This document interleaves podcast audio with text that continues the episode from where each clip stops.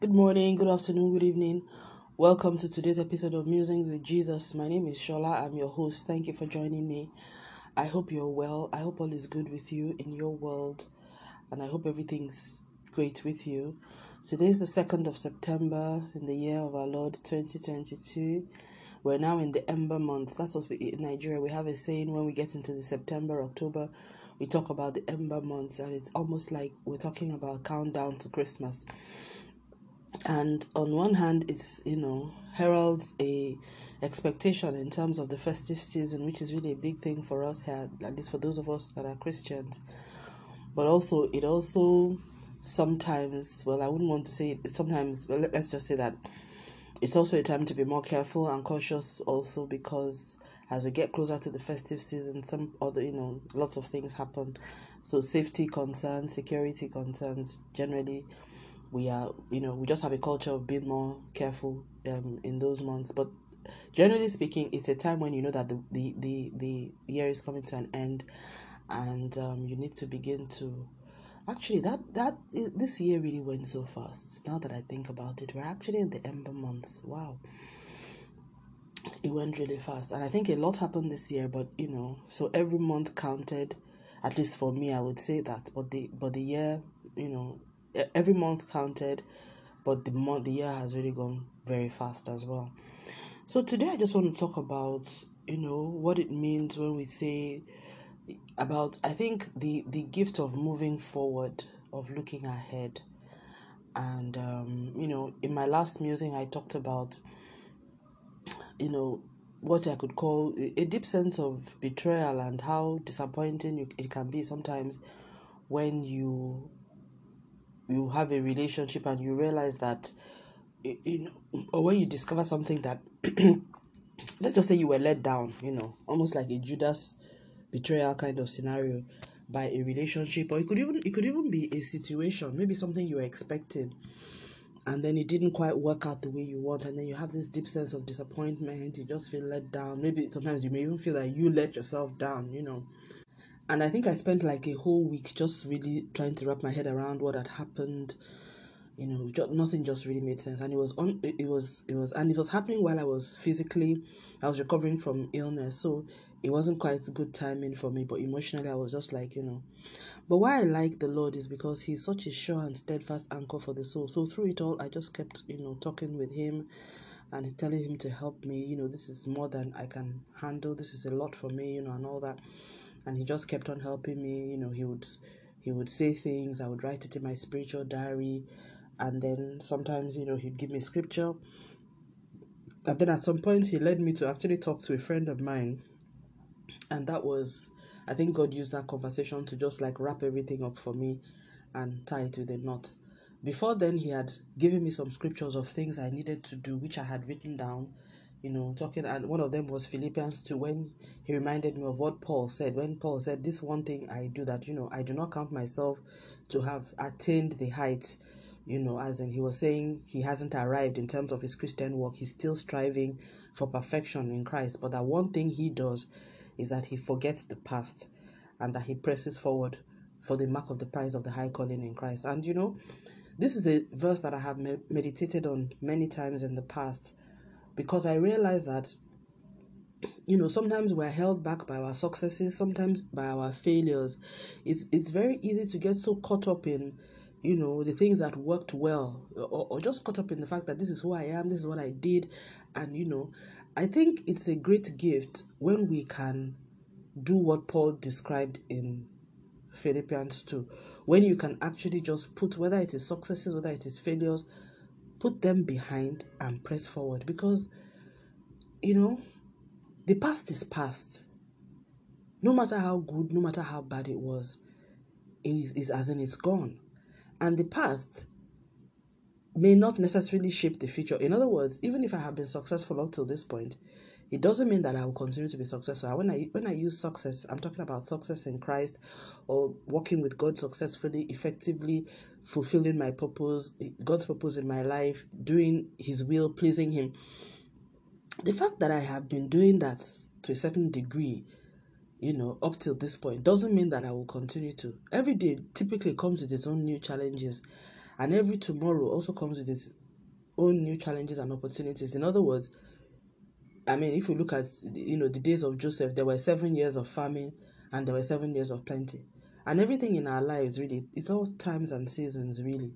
So there is nothing to say that because I have, you know, my the, the past necessarily sets me on a, a, a guarantees that you know i can i can rest assured that because i've always been good then i will continue to be good no it doesn't follow at all so for that reason it's necessary for us to start every day with a clean slate and just really like you know things that in the past and i don't mean of course we can't forget everything there are things that we must remember we must remember the principles of the, of, of christ we must remember the word of god the things that we've learned there are things that we must continue to carry on i must continue to carry on into my lives the learnings and things like that but there are things that I really need to put behind. And I think, yes, Holy Spirit, I think that's really the core. I've, re- I've never really thought about it that way. Because when he says forgetting the things that are past, it's not telling you to forget the things that the learning and the lessons that are going to be useful for you, you know, continually. Because, I mean, working with God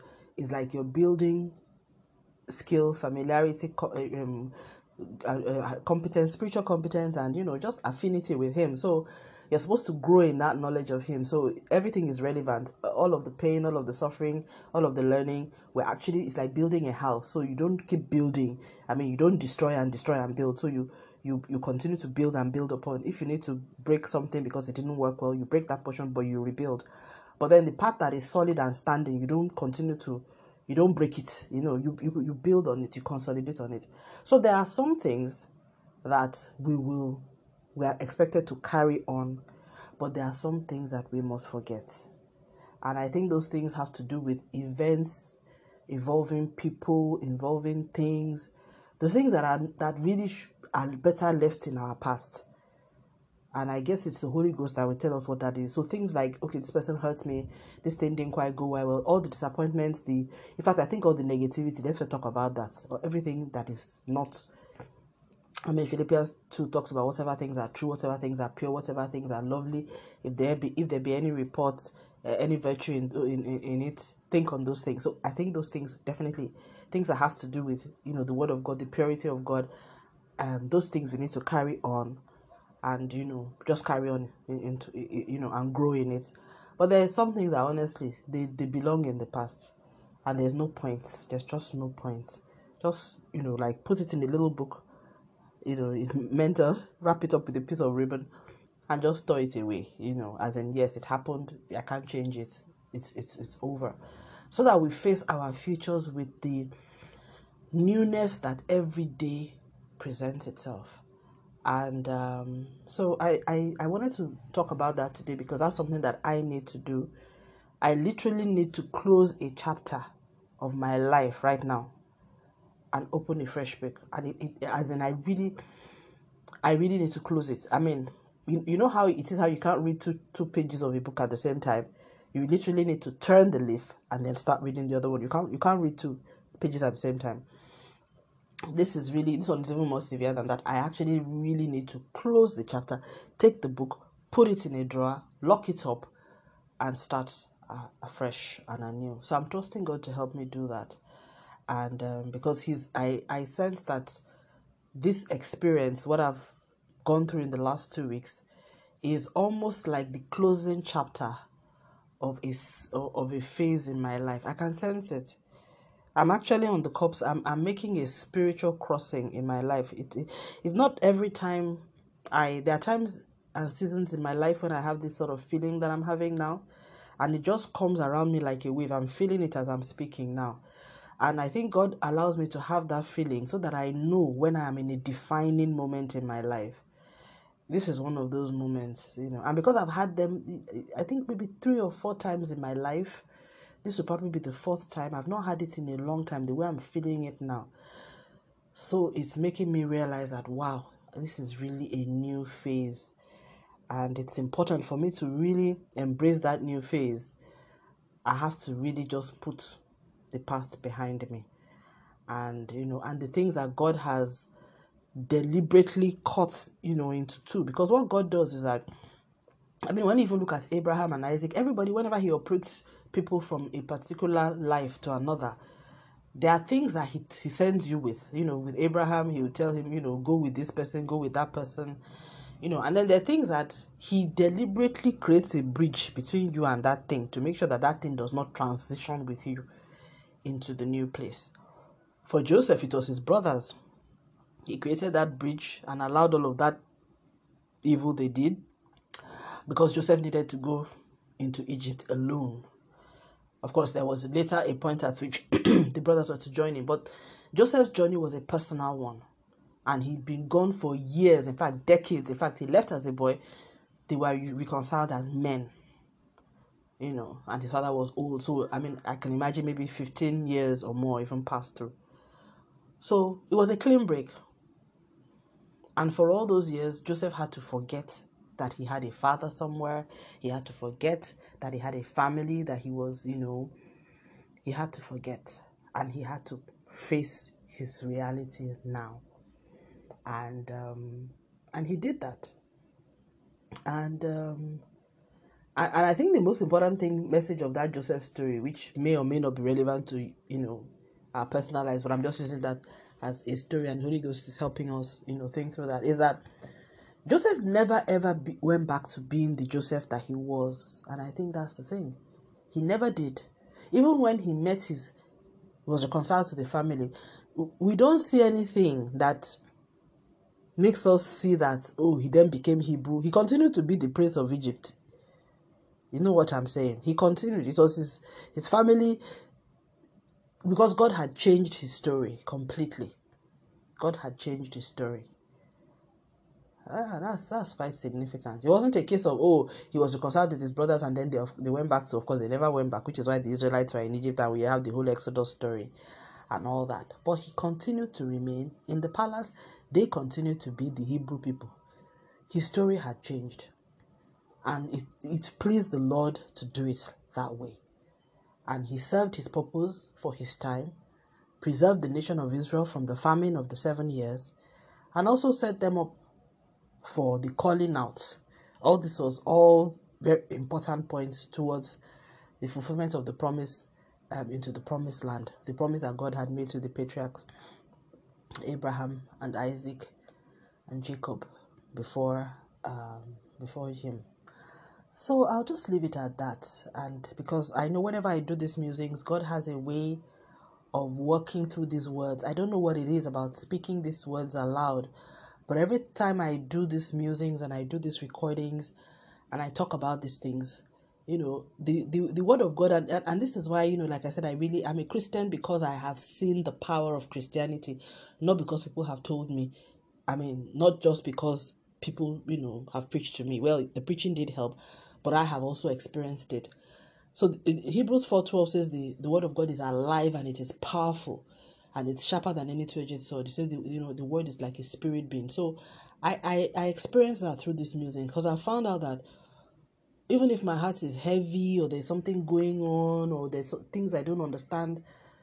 In fact, the devil tries to keep me from recording the musings. Most of the time, when I fall ill, the first thing that they attack is my ability to do these recordings. There, there would always be something that is affecting either my ability to talk or to speak. You know, I will be able to do other things. I'll be able to eat. I'll be able to move around, but it won't be it, be, it won't be easy for me to do the music. And I realized it that oh, so you guys, you've seen that there's a power in this. You know, that's why everything you're doing is either about making me too busy, too distracted, too disturbed, or too ill, so that I won't be able to do the recordings because I have seen that it's very powerful in my life, you know, that there is something about speaking the word of God aloud.